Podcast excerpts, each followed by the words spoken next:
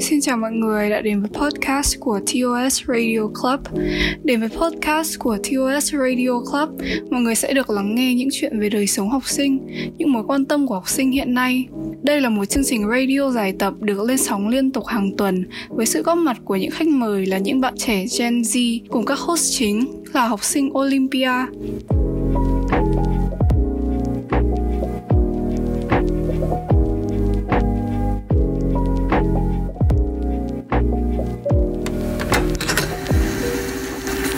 Đến với tập đầu tiên có mình là Khánh Linh và Tường Anh sẽ host trong tập này.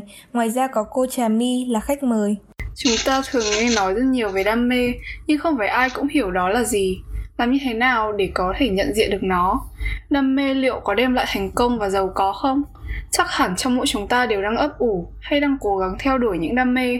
Trong tập phát sóng này, chúng mình sẽ cùng bàn luận về niềm đam mê cháy bỏng cho mỗi người nhé. Vậy, đam mê là gì? Mỗi người sẽ có một khái niệm và định nghĩa khác nhau về đam mê.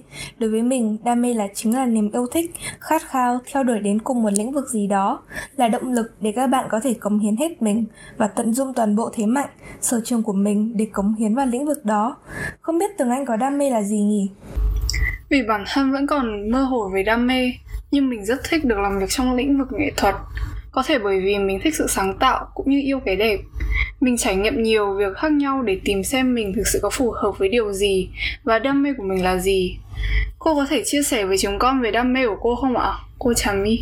Xin chào các bạn, cô là my đây. À đam mê à? Cô nói thật nhá thực ra cá nhân cô ấy thì cô hầu như là không cái dùng không dùng cái từ này cho bản thân mình. Thường là chắc là cô sẽ dùng cái từ là mối quan tâm cá nhân nhiều hơn.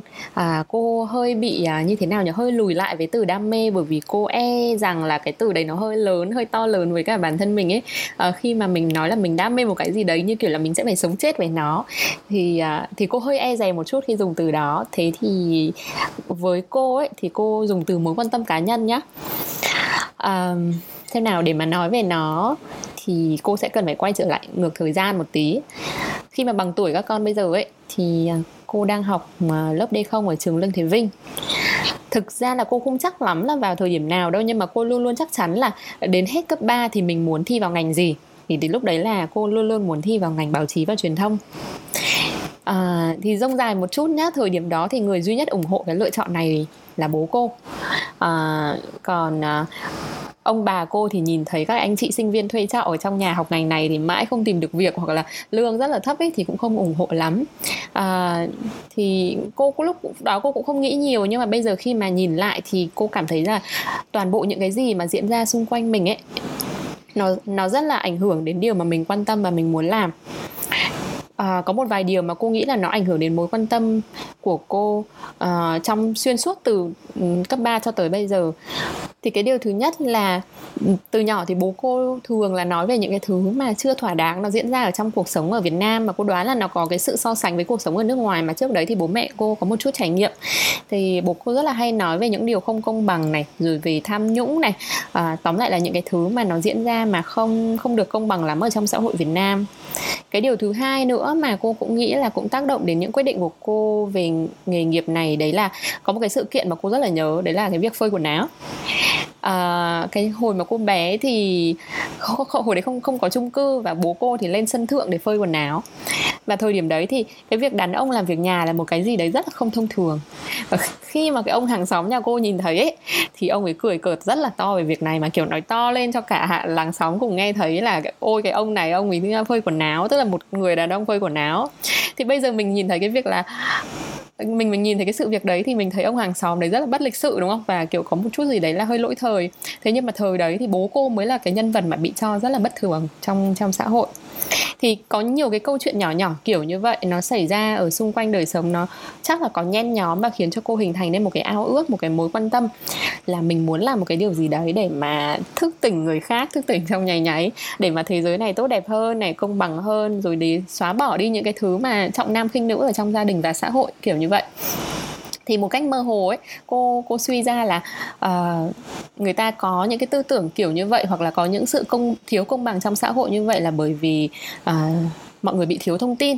Và nếu như mà mình làm nhà báo ấy thì mình sẽ giải quyết được hai thứ góp phần xử lý vấn đề đó. Một là cung cấp được nhiều thông tin tốt cho mọi người. Và cái thứ hai nữa là giúp được những cái người mà đang hiện giờ đang được cho là thấp cổ bé họng ấy là những người đang yếu thế ấy, được nói ra cái tiếng nói của mình thì đấy là cái cái cô đoán là những cái yếu tố như vậy ở trong đời sống nó hình thành nên mối quan tâm của cô cho tới bây giờ.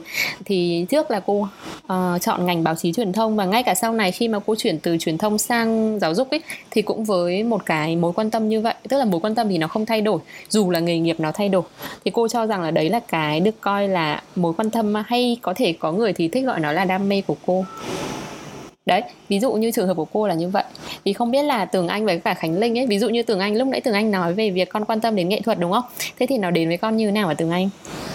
Ờ vâng đối với con thì nghệ thuật con rất là đam mê nghệ thuật và từ hồi bé con có ước muốn là uh, có thể làm việc trong lĩnh vực thiết kế designer hoặc là stylist ấy à. nhưng mà càng ngày lớn lên thì định hướng của con sẽ khác hơn và nhưng mà nó vẫn nằm ở trong cái lĩnh vực nghệ thuật đấy bởi vì con muốn sáng tạo và con con thích là có mình có thể uh, sáng tạo được những sản phẩm mà nghệ thuật chứ không phải bị gò bó vào trong những văn bản hoặc là những nói chung là những cái um, văn học hay là trừu tượng khác thì đấy là đam mê của con. Nhưng mà dù gì thì lớn lên con cũng mong là con tìm thực sự tìm được một nghề gì đấy có thể đáp ứng được nhu cầu nghệ thuật của con nhưng cũng có thể là kiếm được tiền. Vâng con cảm ơn chia sẻ của cô trà my. Vậy um, hãy cùng bắt tay vào tìm kiếm và nhận diện đam mê của bản thân.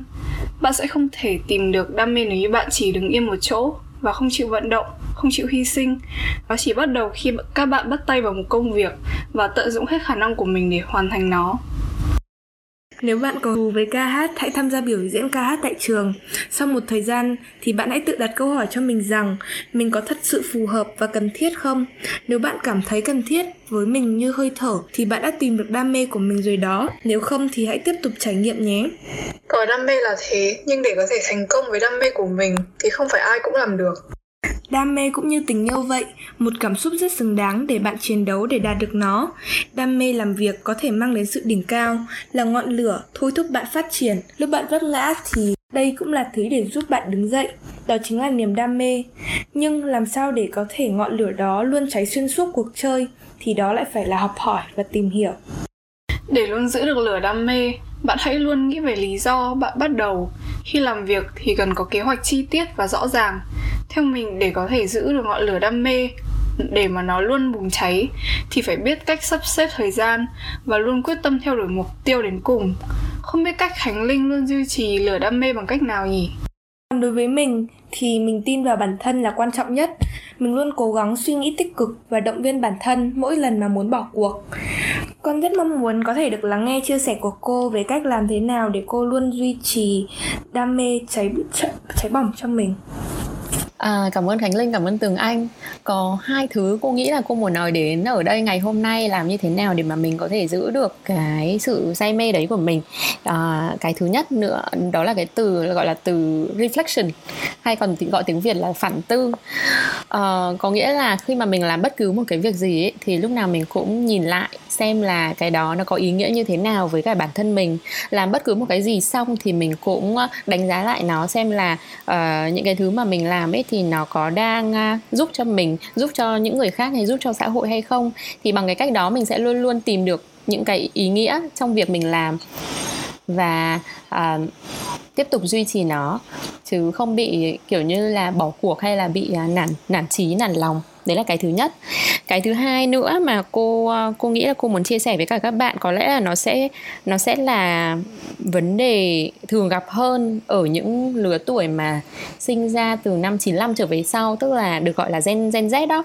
À, đấy là mình tiêu thụ nhanh hay là mình tiêu thụ chậm? À, ở trong thời trang thì nó có một cái cái à, thuật ngữ gọi là fast fashion. À, ở trong uh, tiêu dùng thì nó có một cái thuật ngữ gọi là FMCG là tức là những ngay ngành tiêu dùng nhanh. Thì thực thế rồi ở trên à, mạng xã hội thì chúng ta có Snapchat chúng ta có TikTok là những cái thứ mà để chúng ta lướt thông tin rất rất là nhanh. À, thế nhưng mà đồng thời bên cạnh những cái thứ mà nhanh để mà mình tiêu thụ một cái cách rất là để hợp thời rồi thì để mà mình không bị tụt hậu đấy thì nó có những cái thứ mà nó nó cần mình chậm hơn để mà mình suy nghĩ để mà mình suy tư về nó. Thì cô cho rằng là có một là phản tư hai là việc là suy nghĩ và tư duy nó chậm lại.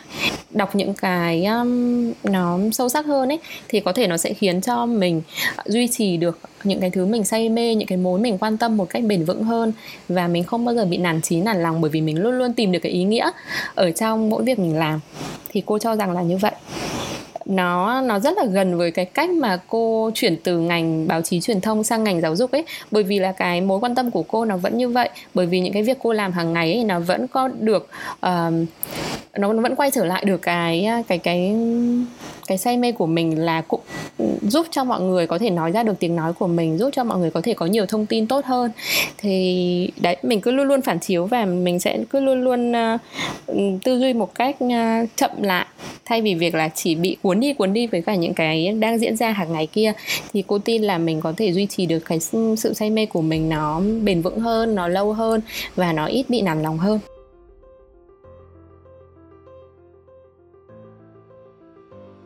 Con cảm ơn sự chia sẻ của cô. Con thấy là chia sẻ của cô có rất nhiều điều hữu ích đối với bọn con.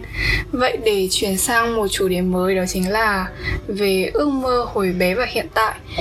Mình thấy rằng đa số những niềm đam mê hồi bé nó rất khác với ước mơ hiện tại của mình. Thì điều này không thể tránh khỏi, bởi vì khi lớn lên chúng ta sẽ có những hoài bão. Nó có thể được truyền cảm hứng từ những người anh chị, hoặc là các bậc phụ huynh, hay do những điều chúng ta tìm hiểu, học hỏi được ở trong cuộc sống. Hồi bé, ta thường có những ước mơ viển vông. Đó là vì ta vẫn giữ sự hồn nhiên khi chưa tiếp xúc với nhiều môi trường khác nhau. Nhưng khi dần trưởng thành, ta bắt đầu cần phải cân nhắc về tương lai đối với cô cô có nghĩ rằng đam mê có đem lại thành công không ạ? Ừ, đam mê nó có uh, mang lại thành công không? Và những cái sự uh, những cái ước mơ hồi bé liệu nó có thể giúp cho mình uh, thành công trong trong tương lai không? Ý con là như vậy đúng không? Cô nghĩ là sẽ rất rất tức là ai phải may mắn lắm ấy thì ước mơ hồi bé nó mới có thể khớp với công việc trưởng thành và khá là thú vị nhá. Cái ngay cả cái ước mơ đấy ấy, thì cô thấy nó cũng rất là khác nhau giữa các thế hệ. Ngày xưa lứa của bố mẹ cô hay là bố mẹ các con có thể là mơ trở thành à, luật sư bác sĩ cô giáo. Nhưng mà bây giờ theo những cái nghiên cứu cô mới đọc được thì uh, lứa tuổi Gen Z hay là Gen Alpha sau này thì lại muốn trở thành kiểu những nhà du hành vũ trụ này hoặc là những cái người sáng tạo rất là uh, có ảnh hưởng ở trên thế giới thì cô thấy là nó cũng có thay đổi. Uh, quay trở lại với câu hỏi của Tường Anh nói về việc là làm thế nào? Hay là liệu cái ước mơ hồi bé hay là những cái say mê hồi bé nó có liên quan đến thành thành công hiện tại hay không? Thì nó có một cái mô hình mà cô muốn chia sẻ với cả các bạn. Đấy là cái việc mà mình liệu có thành công trong tương lai hay không ấy. Và mình có cân bằng được cái đam mê của mình với cái với cái thành công đấy hay không thì nó phụ thuộc vào ba yếu tố. Thứ nhất là mình có đang làm cái việc mà mình thích hay không? Thứ hai là mình có đang làm cái việc mà mình giỏi hay không? Hay nói cách khác là mình có năng lực hay không? Và cái thứ ba là mình có đang làm cái việc mà xã hội cần hay không? Thì nếu như mà chúng ta khớp được ba cái đấy lại với nhau ấy, thì khả năng cao là chúng ta đang làm cái việc chúng ta giỏi, mà đồng thời chúng ta lại còn đam mê, và đồng thời lại còn lại mang lại được cái sự có ích cho xã hội thì cô cho rằng là nếu mà một người đạt được cả ba cái đấy thì sẽ là thành công nhất với cái đam mê của mình. Nhưng mà các con có nghĩ việc đấy nó dễ không? Con nghĩ rằng cuộc sống không phải là lúc nào cũng là một con đường bằng phẳng trải thảm đỏ cho mọi người có thể thực hiện những điều mà mọi người mong muốn. Do vậy mọi người nên xác định tư tưởng một cách rõ ràng. À, và con đường tới đam mê thì không hề ngắn và từ đam mê đến thành công thì sẽ tốn rất là nhiều mồ hôi này, nước mắt và cả những sự lỗ, nỗ lực nữa. Những rủi ro đang chờ đợi bạn ở phía trước. Cô chắc là có một cái thông điệp cuối cùng rất là muốn chia sẻ với cả các bạn học sinh, dù là bạn là học sinh Olympia hay là các bạn học là học sinh ở ngoài Olympia. Đấy là các bạn có thể là chọn một ngành nghề để học, nhưng rất có thể trong tương lai bạn sẽ làm một cái ngành nghề khác và chuyện đấy không có vấn đề gì cả. Miễn là mỗi khi mà các bạn đưa ra một lựa chọn, các bạn đều quay trở lại ngẫm về cái mối quan tâm của mình đều quay trở lại để ngẫm về xem là thế giới này đang cần đến cái gì liệu mình có thể uh, có ý nghĩa như thế nào ở trong cái đời sống này. Thì cô tin là các bạn sẽ rất là um, sẽ sẽ đưa ra được những cái lựa chọn mà mình ít hối hận nhất. Uh, và như các con thấy đấy ở cô cũng đang không hề làm cái ngành mà cô đã học. Thế cho nên là kể cả các bạn có chọn một ngành và làm một nghề khác đi chăng nữa thì các bạn cũng hãy luôn luôn cố gắng tận dụng mọi cơ hội để mà mình kết nối lại tất cả những cái thứ đấy lại với nhau mà không cần phải là, thôi chết rồi, tôi học ngành này nhưng tôi lại làm nghề kia. Cái chuyện đấy là nó rất là bình thường ở trong xã hội. Thì đấy là cái thông điệp cuối cùng cô muốn gửi đến các bạn.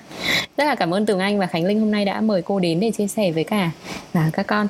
Vậy là chúng ta đã trải qua một tập phát sóng, được lắng nghe những phần chia sẻ về đam mê, cách để đi tìm đam mê, cách luôn nhiệt huyết với đam mê của mình.